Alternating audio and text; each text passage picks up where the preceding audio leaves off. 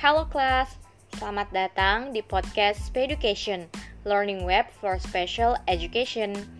Apa kabar nih kalian semua? Semoga selalu dalam keadaan sehat ya. Nah, pada kesempatan kali ini kita akan belajar tentang konsep dasar anak dengan tunalaras. Tujuan pembelajarannya adalah agar kamu dapat memahami konsep dasar anak dengan tunalaras dan klasifikasinya. Oke, gak perlu lama-lama lagi, let's get started.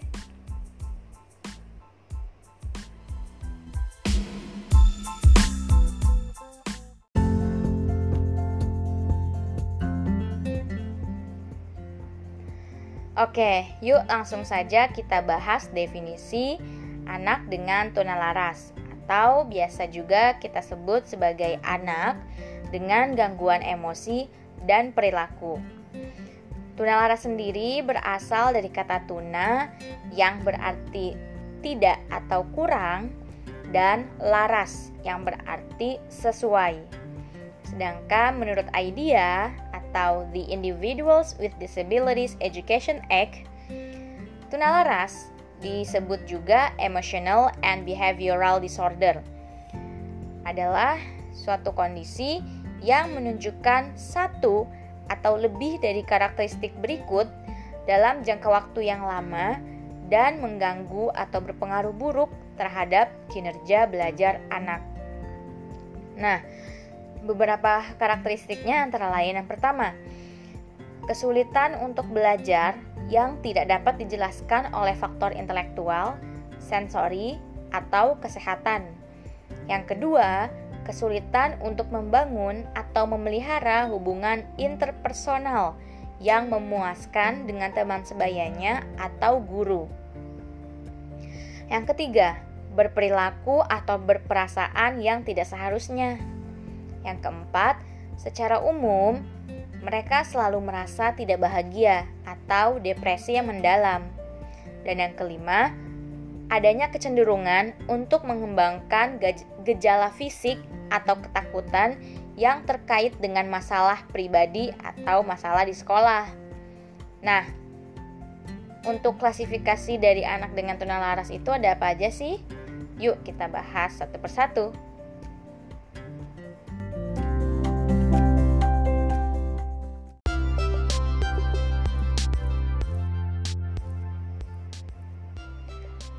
Masih berdasarkan IDEA, Emotional and Behavioral Disorder terbagi setidaknya menjadi 5 jenis.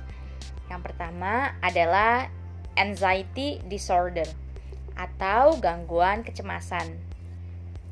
Setiap orang tentunya dapat mengalami kecemasan, tetapi pada orang atau pada anak dengan Anxiety Disorder, kecemasan yang dialami bisa berlebihan, terus-menerus, bahkan menjadi sangat besar dan tidak terkendali. Lalu yang kedua ada bipolar disorder atau gangguan bipolar. Ini adalah kondisi medis yang serius yang menyebabkan perubahan suasana hati yang dramatis dan atau mudah tersinggung sehingga menjadi sedih dan putus asa. Dan kemudian suasana hatinya dapat kembali lagi ke periode yang normal. Begitu terjadi seterusnya. Lalu yang ketiga ada conduct disorder atau gangguan perilaku. Conduct disorder ini mengacu pada sekelompok masalah perilaku dan emosional pada anak muda. Anak-anak dan remaja dengan gangguan ini mengalami kesulitan yang cukup signifikan untuk mengikuti aturan dan berperilaku dengan cara yang dapat diterima secara sosial. Kemudian yang keempat, ada eating disorder atau gangguan makan. Eating disorder ditandai dengan perilaku makan yang ekstrim, terlalu banyak atau terlalu sedikit, atau perasaan tertekan yang ekstrim, atau kekhawatiran tentang berat atau bentuk tubuh. Biasanya, perempuan jauh lebih mungkin mengalami gangguan ini dibandingkan laki-laki.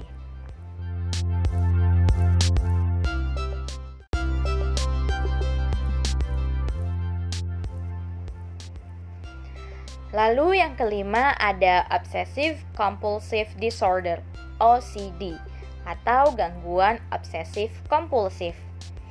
OCD ditandai dengan pikiran berulang yang tidak diinginkan atau obsesi dan atau perilaku berulang atau kompulsi.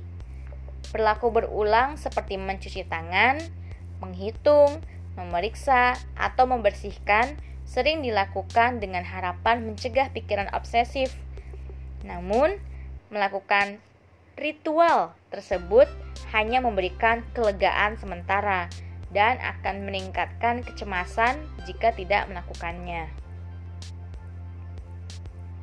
Itu dia klasifikasi dari Emotional and Behavioral Disorder.